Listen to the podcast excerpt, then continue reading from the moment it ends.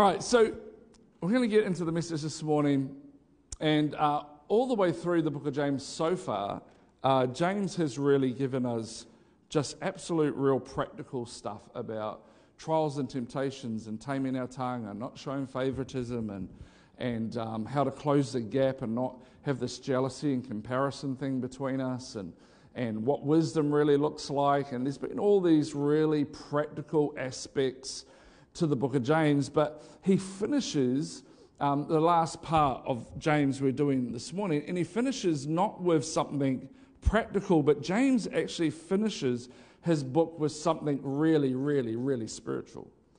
And, and to me, it's kind of cool that James gives us all this practical stuff all the way through, but his final comments to us is something that is really, really, really spiritual. And it starts in, in James 5, verse 13, and it says, If anyone among you is in trouble, let them pray. If any one of you is in trouble, let them pray. And I, and I know that we hear the word pray, or I'm actually talking about prayer this morning. As soon as you hear that sometimes in the Christian world, we go, okay, here we go again. I've tried prayer, it doesn't work. It's just a cliche Christian thing that we say when somebody's going through something hey, I'll pray for you, or let's pray. But nothing really, really changes. And, and I want you to understand that prayer actually changes everything, but maybe you've not experienced prayer that changes everything. And so I want you to have fresh ears this morning to hear what James says, because five times in the rest of this passage, James mentions prayer. And I don't know about you, but you mentioned something once and it's like, cool, mention it twice, and it's like, okay, mention it three times, and that's really important. Mention it five times, and James is trying to give us a piece of the puzzle that we've been missing in all of the practical information that he has given. If any of you among you is in trouble, let them pray. I don't know if you're in trouble or not, but let them pray. Is anyone happy? Let them sing songs of praise. If anyone among you is sick, let them call the elders of the church to pray over them and anoint them with oil in the name of the Lord. And the prayer offered in faith will make a sick person well, and the Lord will raise him up. You know, sometimes you can have all the practical wisdom in the world, but sometimes you just need God to insert himself into a situation. If they have sinned, they will be forgiven. Therefore, confess your sins to one another and pray for each other so that you may be healed. The prayer of a righteous person is powerful and effective. And here's the thing is that we have learnt some principles through the book of James that we can apply to our lives, and, and, and we should apply those things to our lives because we all want to get better at doing life. We all want to be better people, I would hope. And, and, and I can do some things based on the practical wisdom that James has given me, where I can do some things that controls my tongue a lot better. I can do some things which shows a lot more wisdom in the situation. I can build some principles in and around my life but sometimes we face things and it doesn't matter how we attempt it, how we go about it, what we try, or how many times we try. It's simply not enough. And what James is saying, when you've tried everything else, sometimes you've got to understand that prayer is the only thing that you can do my definition of prayer would be this prayer is the difference between the best I can do and the best God can do. Are you with me today?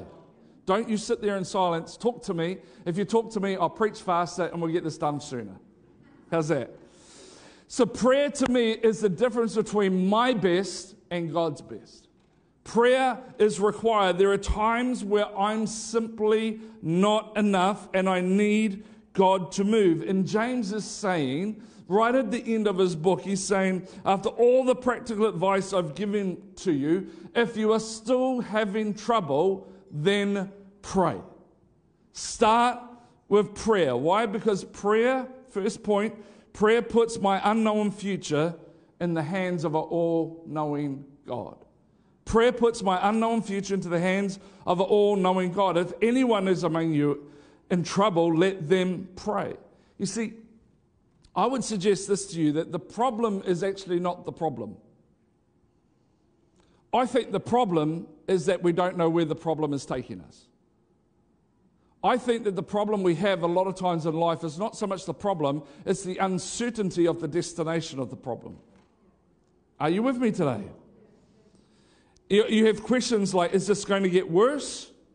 Is this going to get better? What is this going to look like? What's the outcome of this? If I, uh, uh and, and it's the uncertainty that actually becomes the problem. It's the fear of the unknown of what is about to happen. And you know why? Because we've made certainty an idol. We've made certainty in our lives an idol. Yes, I'll step out in God if I know for sure that this is going to happen. We've made certainty the idol in our lives, and God is not a God that's always going to give you the answer to everything. There's not always a certainty. In fact, you can't step out in faith with certainty because faith is the substance of things hoped for and the evidence of things unseen. Faith is actually part of what is the unknown. With, if you have certainty, there's no faith. And so we've made an idol out of certainty because we fear of what could happen.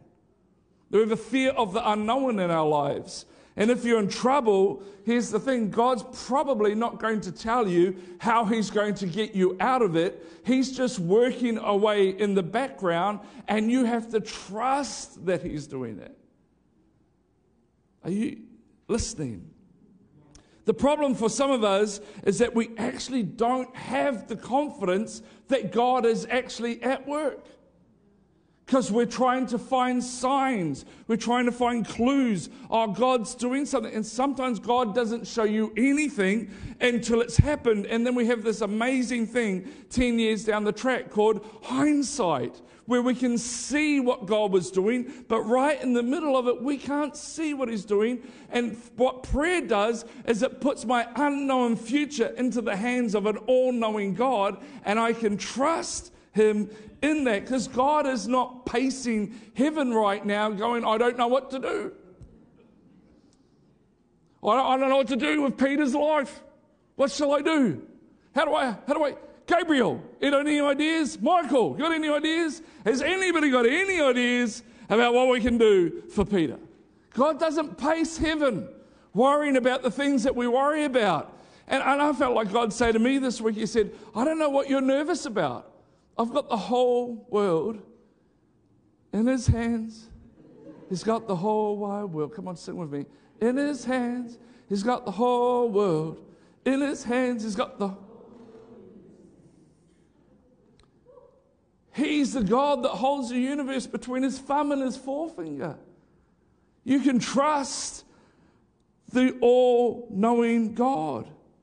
Matthew, and this is why Jesus said this in, in the book of Matthew. He said, So do not worry, saying, What shall we eat? Or what shall we drink? Or what shall we wear? For the pagans run after these things. In other words, he's saying people that don't believe in God, that's what they run after.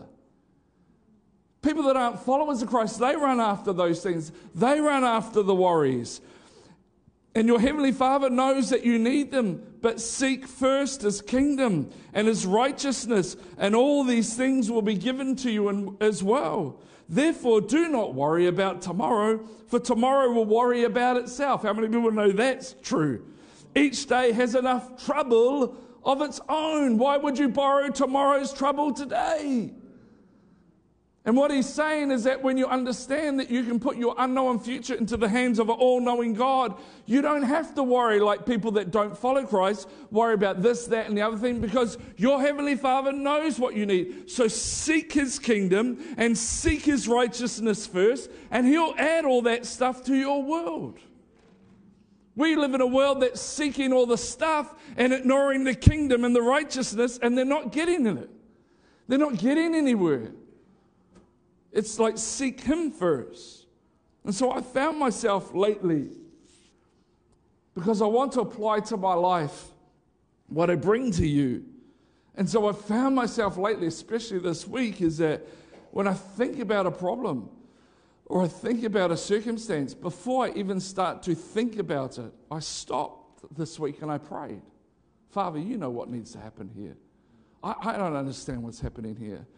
I, I feel nervous about it. I feel a little bit uncomfortable about it. I know that you're going to come through for me, but, but I just don't really see it at the moment. And, and it would be really cool if you gave me a sign, but if you don't give me a sign, I'm okay with that too, but it'd be nice. You know, I'm praying about it, and I found that as I pray about stuff that comes to mind, or a circumstance or situation that I'm worried about, that as I pray about it, a calm comes over me. Why? Because it shifts the trouble that I'm going through from I've got this to God's got this.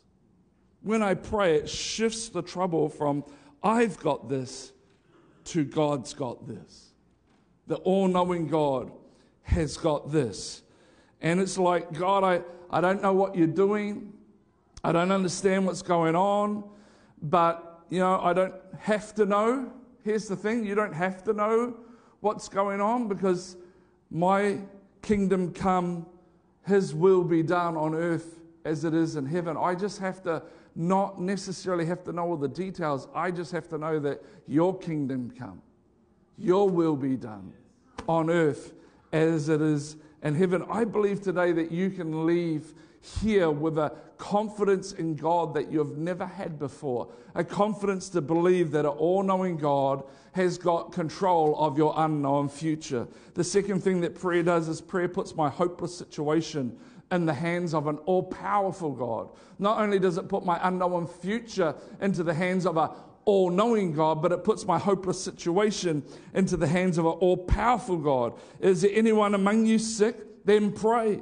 Then pray. Anoint them with oil. The prayer of faith will make a sick person well. The Lord will raise them up. We have this all powerful God that is all about our hopeless situations. And, and, and, I'm kind of dealing with a situation right now, if I'm honest with you, and I'm going to tell you about it, but I feel completely hopeless about it. It's driving me nuts. It's driving me crazy. I, I can't see how God's going to come through and maybe you have an issue with your health, or maybe you have an issue in your marriage, or maybe you have an issue in your family, or maybe you have an issue in your finances where you just can't see what God's going to do. It feels like a hopeless situation and it's driving you nuts. Can I just encourage you this morning that nothing is too late for a God that raises the dead? Nothing is too late for a God that raises the dead. Romans says this even when there was no reason for hope, Abraham, what? He. Is it up there? Come on, speak with me. Join with me this morning. We can do this. You can read the red words. It's really easy. Even when there was no hope, reason for hope, Abraham, what? believing that he would become the father of many nations. For God had said to him, you got to understand in this moment, Abraham's like, 100 years old. It takes him all night to do what he used to do all night. Okay, that was a really good joke, and you're a real bad response. Sarah's stuff had shut up shop. No pregnancy here. Like, it was barren. It was in a bad scenario. For God said to him, That's how many descendants you'll have. And Abraham's faith did not weaken, even though at 100 years of age he figured his body was as good as dead. And so was Sarah's womb.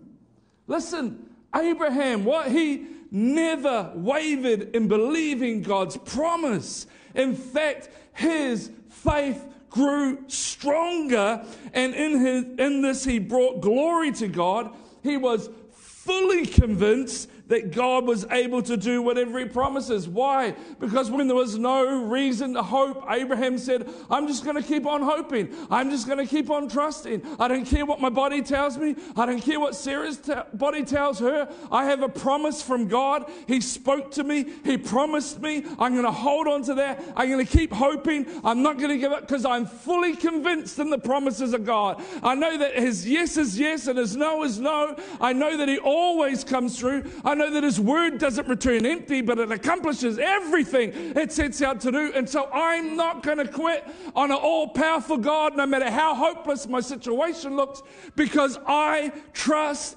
in Him. I'm fully convinced that God can move in your situation. And if you don't have the faith for God to move in your situation this morning, then borrow some of mine, because I believe God can move in your life because He's a miracle working God. And I'm fully convinced that God is at work in your situation because He says it and I believe it.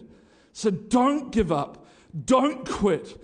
Just like Brian said this morning, don't quit, don't give up, don't quit on the, on the promises of God. Have an unwavering faith in the promises of God. Prayer, first of all, puts our unknown future into the hands of an all knowing God. Prayer puts our hopeless situation into the hands of an all powerful God. And prayer puts my broken life into the hands of an all forgiving God. If they have sinned, they will be forgiven. Therefore, confess your sins to one each other and pray for each other so that you may be healed. The prayer of a righteous person is powerful and effective.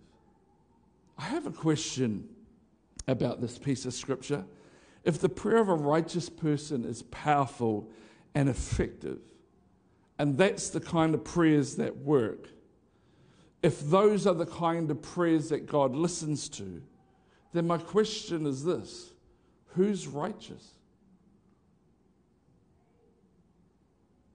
I have an answer for you. Nobody. Even the scripture says, There is no one righteous, no, not one. How many feel encouraged this morning? So, what do we do if the kind of prayers that are answered and effective are the prayers of a righteous person? What do we do? Here's the cool thing you can become righteous. Because a righteous person is simply this it's someone whose all their wrongs God has made right. A righteous person is someone who gets all their wrongs right. Second Corinthians says this how you ask in Christ. God put the wrong on him who never did anything wrong so that we could be put right with God. Here's the cool thing you can be righteous because he will put all he put all your wrongs on him so that he could put all the rights on you. And that's only one prayer away for you today. It's the most important prayer that you can pray for your life. But if you step out of and you confess your sins and you ask him to be your lord he will take all of your wrongs off you and put all of his rights on you. And then the righteous prayer becomes effective for you and I. Thank God that He not only knows my unknown future, but He can handle my impossible situations. But the best thing about God, as James says, when we come to Him with our broken lives, He can make us right. And Romans says it this way everyone who calls on the name of the Lord shall be saved. In other words, God can make you righteous, and then your prayers can be effective. And I love the fact that you've joined our church, or maybe you're thinking about joining our church, but our goal is not to get you to join Revive. Our goal here is to get you to join Jesus because He's the one that may make all your wrongs right. God can make everything wrong in one heartfelt prayer right for you and for me. And God is an all forgiving God, and there's no brokenness in your life that God can't make right. So James says right at the end, these three things you've got to pray. Prayer, spiritual thing, all this practical stuff is awesome. But if you're uncertain about your future, it's got to be put into the hands of an all knowing God. If you have a hopeless situation, it's got to go into the hands of an all powerful God. And if you're broken, it's got to go into the hands of an all forgiving God. And then prayer becomes effective. And then he goes on and he uses an example of someone and he says this in verse 17 Elijah was a human being, even as we are. Elijah was a human being, even as we are. I like that James says this because so often when we think about prayer and it working, we think it works for the Elijahs of our worlds. It doesn't work for me. It works for pastors, but it doesn't work for me. And James is saying, no, no, no. Elijah was a human being, even as we are. And he prayed earnestly that it would not rain, and it did not rain on the land for three and a half years. Again he prayed, and the heavens gave rain, and the earth produced its crops. And what James is trying to teach us in this part here, as he starts to talk about Elijah, is that through the story of Elijah, not only is he teaching us how to pray, but he's teaching us how faith works with prayer. He's, he's showing us that prayer actually requires faith to make it work. And so, for us to understand that about Elijah, it makes sense for us to look at the story. And in 1 Kings 17 1, it says, Now Elijah the Tishbite from Tishbe. I think it's funny. Who thinks it's funny? What are you? I'm a Tishbite. Why? Because I'm from Tishbe. And Gilead said to Ahab, As the Lord, the God of Israel, lives, whom I serve, there will never there will be neither dew nor rain in the next few years except at my word. See, you have to understand that Elijah is saying here, this is the beginning of the three and a half years of no rain. And Elijah is saying to the king of Israel that it's not going to start again until I give the word. Now, we understand that God spoke to Elijah about prophesying the drought. And a little later on, you'll see that God spoke to Elijah to prophesy rain. He started to prophesy the drought. The drought, the rain didn't stop because Elijah said so. The rain stopped because Elijah had a word from God. He had a word. God had spoken to him that it would not rain. And so, if we want to put faith to our prayers, the first thing we have to understand is that faith begins with a word. Faith begins with a word. You need a word to go with your prayer because faith begins with a word. How do you get a word? In the word. You get a word in the word. If you want your faith to grow, you need to get a word, and you get a word from God by being in God's word. You get a word from the word. That's how you get a word. That's how you get the word. So, my question to you is Are you reading your Bible? Are you reading your Bible? Because if you're not, you're not going to have faith. And if you don't have faith, your prayers won't work. And if your prayers don't work, then it's all relying on you to make it happen.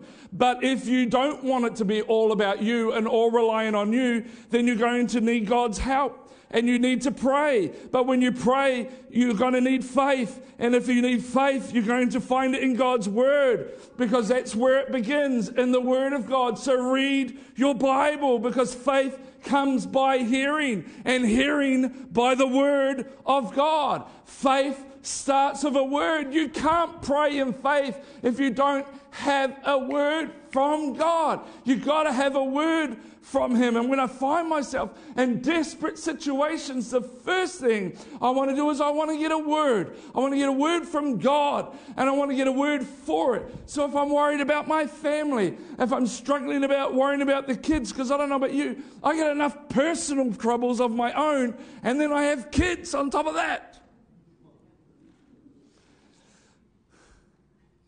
But God gave me a word for my family early on because I don't know about you, but I worried about them as I started to come into the teenage years because of the pressures of society upon him. But God gave me a word. Joshua 24 15 was that word. But as for me and my family, we will serve the Lord. So every time I've been worried about it, every time I've been worried about which direction Madison or Seth may go, and I'll say, no, no, no, no. Joshua 24 15 says, Me and my family, we will serve the Lord. It's a word from God that when you pray it, faith gets attached to it, and then God's hand starts to move. Or what about COVID and sickness and all that sort of stuff? How about Psalm 91 says this This I declare about the Lord. He alone is my refuge, my place of safety. He is my God, and I trust him, for he will rescue you from every trap and protect you from every deadly disease. Oh, but what if I lose my job? My God shall supply all of your needs according to his riches and glory. You've got to get a word. If you don't have a word, what do you have to launch off? You've got to get in your word to get a word. Get a word for the season that you are in. Come on. I worry about the direction that we're going in as a country, especially with our current government. And we can have a discussion about that later if you really want to.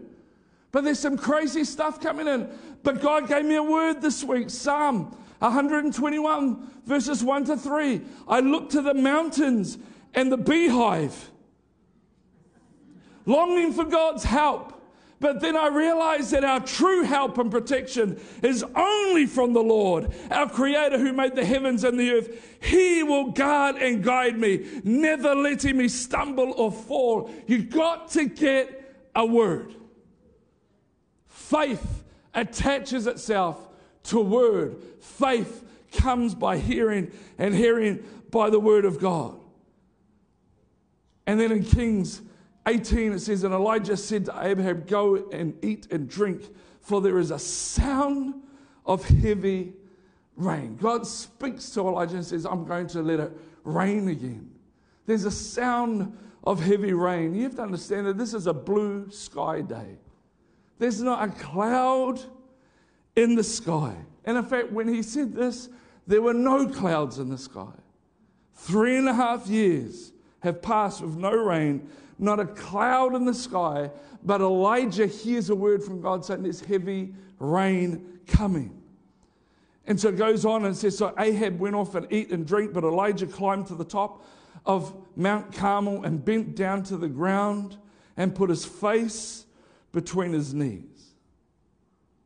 This is the posture that you and I sometimes need to take instead of texting our friend or Facebooking with a passive aggressive post about you're just over this, but not actually saying what it is that you're over, because actually what you're looking for is sympathy, not an answer. We need to get into a prayer posture. Heard a word of heavy rain, and then he got himself into a place of prayer. And on a blue sky day, when you know there's not to be, not meant to be any rain, but because God told you He was going to do it, you need to get yourself into a posture of prayer. Why? Because faith builds when we determine not to give up. Faith needs a word. Faith builds when we're determined not to give up. I, I know in my life, and I'm sure it's probably not the same for you guys, it's just probably me this morning, but I give up way too quickly. I quit. I give up way too easily. I felt like God was saying this morning, especially with that word that Brian had, was don't quit. Don't give up. Don't, you know, you know, some of you here this morning, you're just so close to giving up. And I just feel like God's saying, don't give up. Hang in there. Don't quit. The story goes on and it says, Go and look towards the sea, he told his servant. And he went up and he looked. There is nothing there.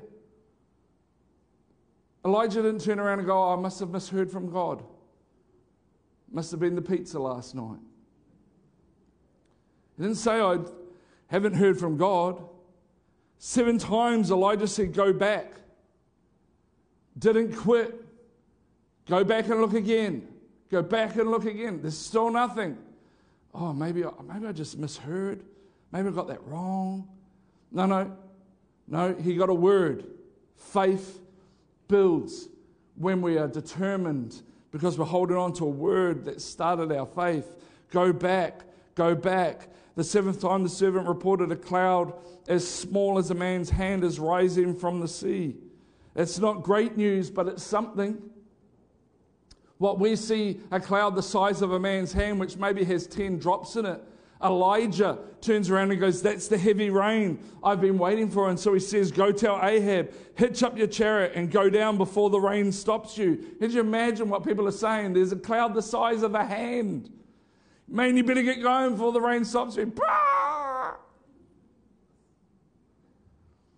I want to tell you there's something that you and I can have, and it's called endurance, it's called persistence. We, we, we, need to become people that don't give up, we don't quit. We don't quit. We don't give up. We keep believing. We don't give up. It's a hopeless situation. It's a dead situation. But God resurrects the dead. We don't give up. We keep going. You want God to do a miracle, it means that you have to be in a position that a miracle is required. Come on, we don't give up. If you need all knowing God to be all knowing, then it requires trusting Him with your unknown future. If you've got a hopeless situation, it has to be hopeless for an all powerful God to do something all powerful. Come on, we, we don't quit. We don't give up. We hang in there no matter what. Hebrews puts it this way you need to persevere so that when you've done the will of God, you will receive what He has promised. For in just a while, He who is coming will come and not delay. A crazy thing about God's coming and delays, it's not like yours and I's comings and delays. A day is like a thousand years to Him, so don't get too hung up on that. And, but my righteous one will live by faith and I take no pleasure, listen, in the one who shrinks back. But we do not belong to those who shrink back and are destroyed, but we are those who have faith and are saved. We don't belong to those that shrink back. We don't belong to those that quit. We don't belong to those that give up. We belong to those that persevere, that have persistence, that break through. Why? Because that's what faith does. It goes on in the story. It says, Meanwhile, the sky grew black with clouds, the wind rose, a heavy rain started falling, and Ahab rode off to Jezreel. And the power of the Lord came upon Elijah, and he tucked his coat up into his belt because he didn't want to trip over it, obviously. And he ran ahead of Ahab all the way to Jezreel. Here's the problem I have with this it's not physically possible for a man to run faster than a chariot pulled by horses. It's, it's not physically possible for a man to run faster than horses. It's not physically possible for rain to come on a blue sky day. But faith breaks through the natural into the supernatural. But, but, but, but Craig, I'm telling you, this can't happen. Yes, with man it can't happen. But as Jesus said, with man everything is impossible. With, with God, nothing is impossible. Come on. All things are possible with God. I, I don't know what is wrong with you this morning. I'm trying to build your faith this morning. Understand that with man there's no possibilities, but with God, all things are possible. There's no hopeless situation, there's no unknown future. He knows your end from your beginning. God is in control. He knows what He's doing. And what we've got to do is we've got to pray with a word in our hearts, not giving up, but with persistence because the rain is coming. And then we can outrun the situation because what is impossible for man is not impossible for God.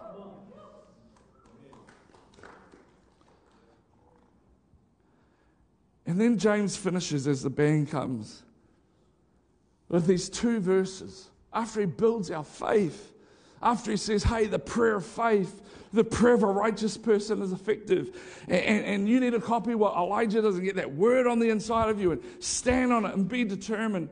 James kind of brings us back to reality in the last two verses. And he says this, my brothers and sisters, if one of you should wander from the truth and someone should bring that person back, remember this. Whoever turns a sinner from the error of their way, will save them from death and cover a multitude of sins. What, what, what is James saying here? James is saying, hey, look, I hope your unknown future works out. I hope your impossible situation works out. But please, he's saying,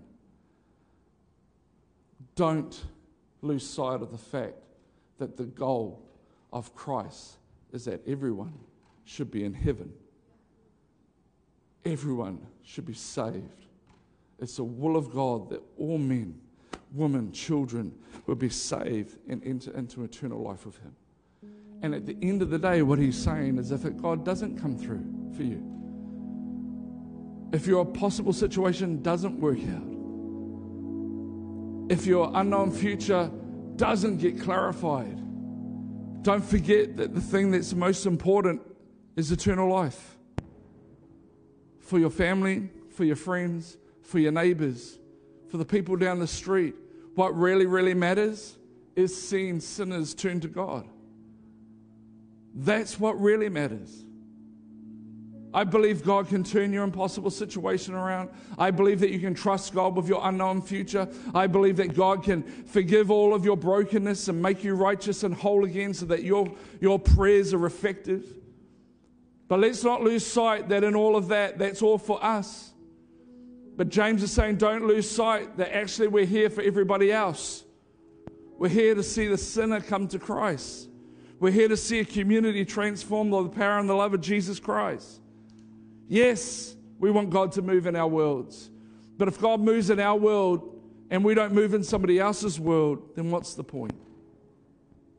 Because if God moves in our world, it should become a testimony to those that aren't in His kingdom so that they would find Him and follow Him. And I don't know about you, but sometimes I feel like my prayers aren't very effective. Sometimes I don't feel like they're very faith filled. Sometimes I don't feel like my impossible situations are going anywhere. In fact, sometimes I think my impossible situations just got more impossible. But I know this when I get to heaven, whether God comes through for me or not, if I've followed Him, no matter what's going on, and that's been a witness to those around me that has caused them to follow Him, and they're there with me in heaven, that's all that matters. It's all that matters. And this morning, as we sit in this room, some of you have in possible situations. Some of you have a whole lot of fear about your unknown future. Some of you are broken and you need forgiveness and healing.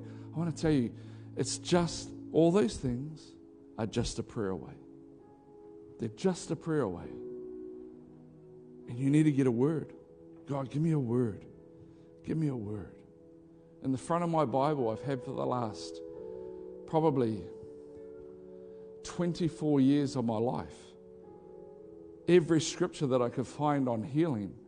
Because when Trinity was diagnosed with Crohn's disease three years into our marriage, I thought she was, we were going to lose her at one stage. I thought she was going to die at one stage. I put all these scriptures in the front of my Bible on healing, and every day when I read my Bible, I read those scriptures over Trinity. Oh, has she been healed? Well, according to doctors, she hasn't, but she has no symptoms. She's having no problems. And it's been like that for years and years and years. So I don't know, because I'm not a doctor, but I know this. She's not ended up in hospital. She's not having multiple operations. She's not displaying any of the symptoms of anybody else that I know that has Crohn's disease. She's eating things that the doctors say she shouldn't be able to eat. Come on. And I don't care whether a doctor says she's healed or not. I believe she's healed because she's not suffering. And we're just going to keep speaking those words over her life every day, out of the front of my Bible, every day. By his stripes we're healed. By his stripes we're healed. I command her body on a regular basis while she's sleeping to come into line with God's word that says, By his stripes we are healed. You just got to get a word and you just got to hold on to it and be determined and be persistent and not give up.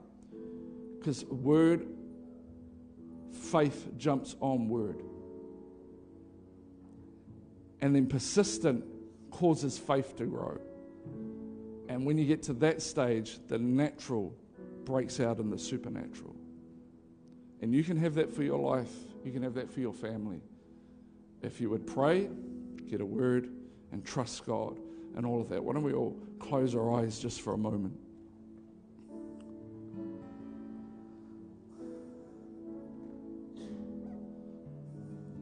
I don't know everybody here, and I certainly don't know what you are facing. But I do know this in this building right now, there is an all knowing, all powerful, all forgiving God.